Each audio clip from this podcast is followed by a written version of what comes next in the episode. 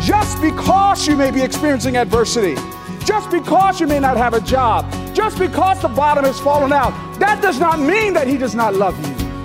Our sovereign God, who is for us, is working them out. I want to tell you something the story ain't over yet. Well, check the news headlines today, and you might just conclude there is little to have confidence in. We attempt to exist in the midst of instability. Is there hope? Where can we find rock solid confidence? Welcome to Living a Legacy, featuring the Bible teaching ministry of Crawford Loritts. Today we'll hear the second half of his message, Confidence, a Done Deal, based on Romans chapter 8. We're learning that there is one in whom we can have rock solid confidence. It's in the God who made us. If you're new to our program, Crawford has been teaching and sharing the Word of God for over 50 years as a pastor, conference speaker, and seminary professor. His books include Leadership as an Identity, Unshaken, and Your Marriage Today and Tomorrow. Crawford now serves as founder and director of Beyond Our Generation, a Christian leadership mentoring ministry. Well, last week Crawford stated that we find seven questions in Romans chapter 8, but we're looking at three primary rhetorical questions listed there that help answer why we can place full confidence in God. We looked at the first question if God is for us, who can be against us? Let's pick it up with some concluding thoughts about question one and then move on to questions two and three. Here's Crawford Loritts on living a legacy. God is for us. He's, he's proven his commitment. Verse 32 says, He who did not spare his own son, but gave him up for us all how will he not also with him graciously give us all things? Listen, listen, listen. What, what, what, listen to me. What, what, what he's saying here is this. You, you, you honestly believe that I don't care about what you're going through? Do you know what I did for you? He uses a word, God who spared not. That word spared, uh, it, it, could have been translated, I almost wish they would use the, the other, it could have been translated, uh, did not withhold. It is the idea of something that is of extraordinary value. God who did not withhold his son. The parallel in the Old Testament is Genesis 22, verse 12, when, when, when, when Abraham's offering up his son Isaac, and the knife is being raised, and God says, Stop, for now I know you have not spared, or the, the, the Greek Septuagint says, You have not withheld your only son. Crawford, no matter what has happened to you, you honestly believe that I'm not for you? You honestly believe that I won't give you what you need? In other words, if I didn't hold back my son, why should I nickel and dime you to death now?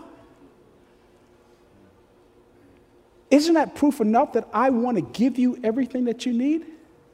Yo, it, it, it's kind of like you go to this jeweler and you see this extraordinarily huge rock.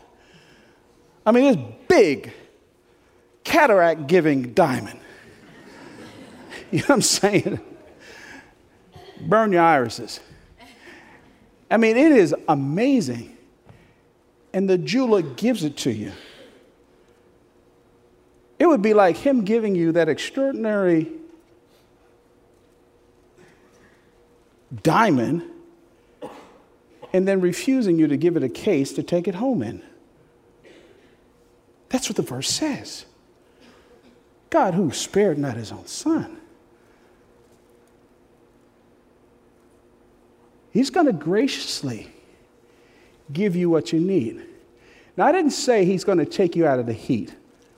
I didn't say he's going to take you out of the adversity. I didn't say that. This verse does not teach that. This verse teaches what I said a few weeks ago when Paul says, I can do all things through Christ who strengthens me. The context of that verse was whether I am in bad circumstances or good circumstances, I am being resourced by Jesus. And he's giving you what you need. Uh, that's the security question. If God is for us, who can be against us? Will I have what I need? You kidding me? Are you, you kidding me? You got more than you need. The second question is a legal question. Verse 33 says, Who shall bring any charge against God's elect? Now, the legal question uh, is a question Am I guilty? Am I guilty? And the answer to that, if you're not a part of God's family, yes. Yes. You're guilty. So is I. So is everybody in here. The answer to the question is now, we're part of the elect. We can get off into the ditch on this one. The word elect, translated elect, is a Greek word that simply means chosen ones. Are you saying that God chooses people? Uh huh. Absolutely. The Bible teaches that. Well, are you saying that God chooses people to go to hell? No, you just said that. The Bible didn't say that. Well, what about faith? Isn't faith all I need to know Christ? Absolutely. Well, wait a minute. Didn't you say God chose me? Yes. Well, how do you reconcile the two? Here's where a problem is you don't. You accept it. And the point of the passage here is not Paul's not trying to drive into the whole doctrine of election. He does that earlier on in the passage, and he does that elsewhere. I think that the, the tenor of the text here is that he wants us to understand that we're part of God's family. And it's like the, the idea is do you think, do you think that God who is for us is going to let anybody bring a charge against what belongs to him? That's the point. No, no, no, that's not going to happen. That's not going to happen. You, you, you're not going to charge God's elect. The word charge there, uh, it mean, it's, a, it's a legal term. It means to make formal, formal accusations in court. And it has to do with our sinfulness. No, we, we, we, are, we cannot be charged. We are not guilty. Why? Because of two big reasons right here in the text. Number one, the biggie is that God justifies. Who shall bring any charge against God's elect? It is God who justifies. The word justify means to declare righteous. You get no bigger than God. If God is for us, who can be against us? It is God who justifies and declares us righteous. Now, the accusations may be true. The truth of the matter is, God has declared us righteous not because we were righteous. God declared us righteous because of the work of Jesus on the cross. We are guilty in terms of what we did in the past. Yeah, you lied. Yeah, some of you cheated on your husband. Some of you cheated on your wives. Some of you, some of you, you know, you were, in, you were involved in all kinds of legal, illegal activity. You were selfish. You did unimaginable things. All of us did stuff that we're not proud of. Or are we guilty of that? Yeah, we did that. Yeah, we did that.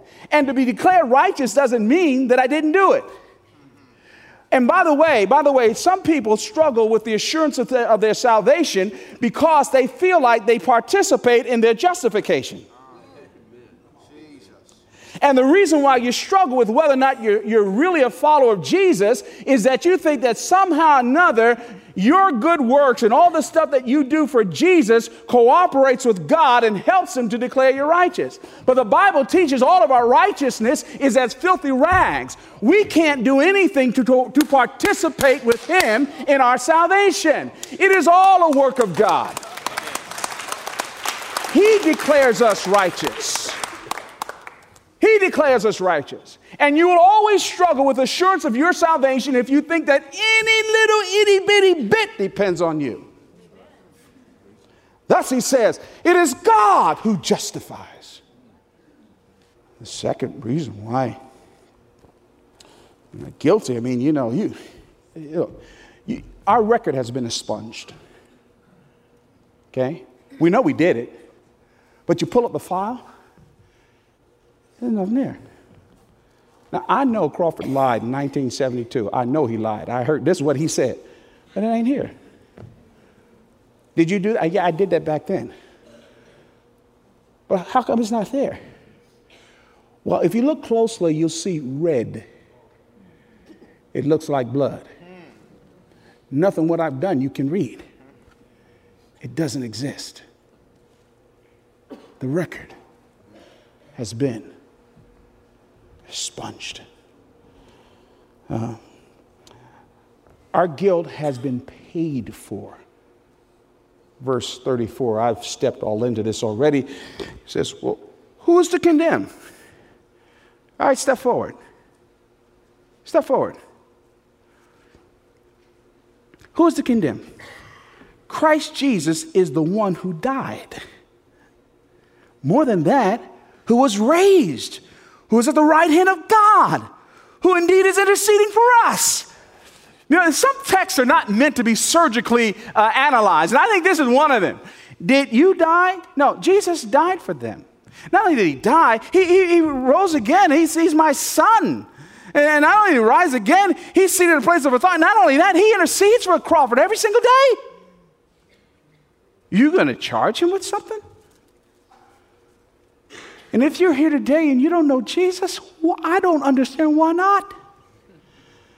Everything you have ever done wrong, He has paid for. You don't have to worry about whether or not you're guilty. Yeah, you're guilty, but why stay in, imprisoned? The door's open. Come to Jesus, receive Him. You see, the, the, the theologically, there's a little bit of mispreaching, and I, and I actually have made this mistake myself. Sometimes, in our desire to make the gospel clear, we oversimplify it and we create a little bit of an error. Eh, here's, here's what I mean. Sometimes we, we make the statement, we want to we wanna tell people the charges against us have been dismissed. You know, theologically, that's not true. The charges against us have not been dismissed, they have been transferred to Jesus. Yeah. If they were dismissed without being any payment, somebody had to pay for our sins. Okay? Somebody had to pay for it. If no one paid for our sins, if sin was not judged, then we have created, we, we've eroded the holiness of God. God cannot reduce his holy standards to accommodate sin whatsoever. So he came up with his own solution. He couldn't have a man because we were imperfect. The bulls and heifers and goats, they didn't do the deed. And so he looked around. There wasn't an angel available because they are created beings. He looked around. The only one that was available was someone that was a part of his nature, someone that was pure and holy. And so he sent his only son. But here's the deal when he cried out on the cross, Eli, Eli, Lama Sabachthani, my God, my God, why hast thou forsaken me? There was a transference of our guilt placed on on him. Our sin was placed on him. That's why Paul said in 2 Corinthians 5:21 that he has made him who knew no sin to be sin for us in order that we might be made the righteousness of God in him. And God says, "You cannot condemn any of my children because I paid the price."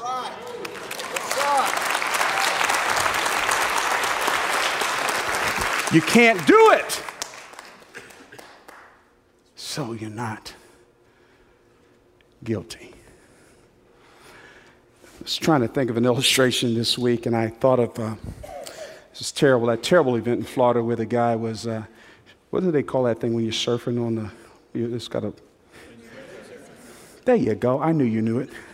Uh, remember the guy that was windsurfing, got and the sharks ate him. When they showed, did you see the picture of all those sharks around him? I don't know. I've ever seen a I don't want to call it school of sharks, they were a swarm of sharks there. And I thought about this. What God did is kind of like your dad telling you, don't go in that water. There are sharks out there, don't swim in the water. But you decided that you're going to do it anyway. So you jump in the water. Your brother is the lifeguard. And your dad turns to him and says, Why did he do that? And your brother stands up with the binoculars and he sees this swarm of sharks.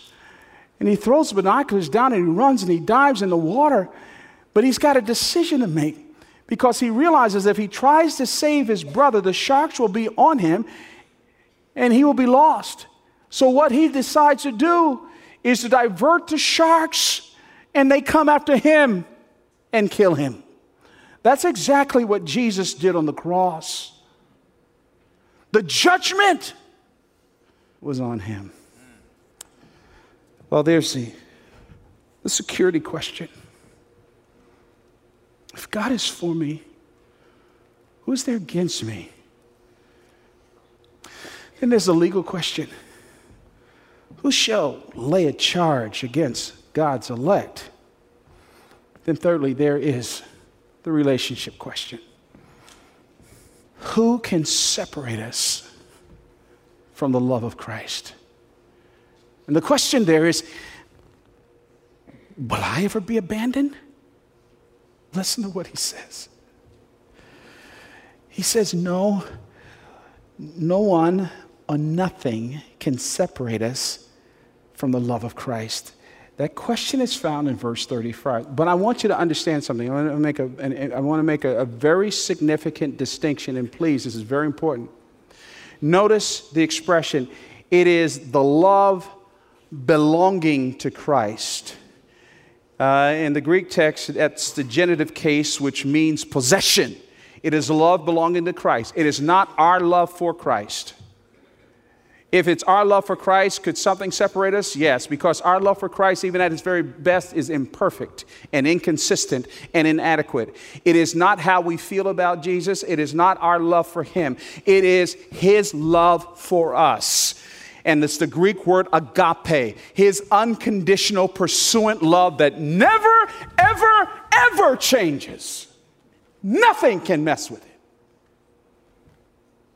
There's nothing you can do, ever do in your life that will make Jesus stop loving you. Not one thing. You think of the most hellacious, perverse things in the world. There's nothing that can ever separate you from his love. And, and, and Paul is grappling here, and he, he, he puts it in two categories. He says, Our current conditions cannot separate us from his love. Look at what he says in verse, uh, verse 35. He says, Who shall separate us from the love of Christ? Shall tribulation or distress or persecution or famine or nakedness or danger or sword? As it is written, For your sake we're being killed all the day long. We are regarded as sheep to be slaughtered. The mess that you're in right now that's not going to separate you from His love. And I think there's a little bit of an ellipsis here. He's saying just because you may be experiencing adversity, just because you may not have a job, just because the bottom has fallen out, that does not mean that He does not love you. And I hear the shadows of verse 28 when he says, For all things work together for good to those who love the Lord and are called according to his purpose. That even in those things, our sovereign God who is for us is working them out. And one side of maturity is when you stop, you, you stop, you stop reducing your vision of God to your current condition. And just because you're going through a hard time, we got to stop acting, and I, am talking to myself, we got to stop acting like little spiritual spoiled brats doesn't mean that God doesn't love us. So our current condition does not affect his love. And then he says in verses 37 through the end, extreme circumstances doesn't affect his love. Huh. He inserts in this, verse 37 No, in all these things, we're more than conquerors through him who loved us. No, that agape love, that resilient love that He has for us, keeps pulling us through, keeps pulling us through, keeps pulling us through. The, the thing that you can count on when you can't count on anything else is that Jesus loves me. This I know, for the Bible tells me so. You know that His love is everlasting. When you don't have a dime to your name, they repoed your car, they repoed your house, and you don't know if you're going to get another job. You can count on the love of the Lord Jesus. He articulates four extreme circumstances that cannot affect Christ's love for us. Number one, extremes of existence. Look at verse 38. For I'm sure that neither death nor life, death nor life, if you die, that's not going to affect the love of Jesus. And the whole idea of life here, whatever happens in this current life is not going to affect it. As I said a few weeks ago when I cited Philippians 1:21, for me to live is Christ and to die is gain. It is not affected by extremes in existence. Number two, it's not affected by extremes of supernatural forces. Nor, nor angels, nor rulers. And then the last, last two words of verse 38 nor powers he says there's no demonic forces in the world.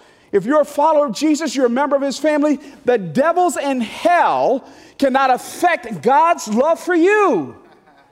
There's no power, there's no person, there's no set of circumstances, there's no issues in life. None of that can affect the love of Jesus Christ for us. It's not affected by extremes in time he says here, uh, nor things present, nor things to come. What has happened to you does not affect the love of Jesus for you. What will happen to you does not affect the love of Jesus for you. And then, fourthly, extremes in, in space. He says, nor height, nor depth, nor anything else in all creation will be able to separate us from the love of Christ in Christ. There's nothing that can swoop down from heaven and get you, nothing that can swoop down from underneath you and get you. You are held by our Lord Jesus. You're held by Him. I don't know how to end this message with a practical anything other than just the realization that we're kept by Him. I want to give one balancing perspective. To be loved by Jesus does not mean that we have a license to live any kind of way we want to. God always judges sin. We can choose our sin, but we cannot choose our consequences. Never forget that. You can choose your sin, but you can't choose your consequences. And God will always judge sin. In fact, in fact, a sign that God does love us as his followers. I quoted this a few weeks ago from Hebrews that whom the Lord loves, he disciplines. But the fact that he disciplines us means that he loves us and he cares for us. Crawford Loritts, our speaker here on Living a Legacy, with the second half of his message, Confidence, a Done Deal. Here are those three rhetorical questions again that we find in Romans chapter 8. Number one, if God is for us, who can be against us? Number two, who shall bring any charge against God's elect? And number three, who can separate us from the love of Christ? And with that, we conclude Crawford's series, Rock Solid Confidence. We hope it's been helpful, and if so, please let us know with a quick email to legacy at moody.edu. It would be a tremendous encouragement to hear how God is using Crawford's Bible teaching ministry in your life. Jot down our email address or load it into your phone right now. Here it is legacy at moody.edu. Legacy at moody.edu. If you missed out on some of today's broadcast or any of the messages in this series, catch them all on our website, livingalegacy.org. Livingalegacy.org. Look for the link past programs. And this program can also be found on many podcast sites. For Crawford Loritts, I'm Bill Davis. Thanks for being with us today. This program is a production of Moody Radio, a ministry of Moody Bible Institute.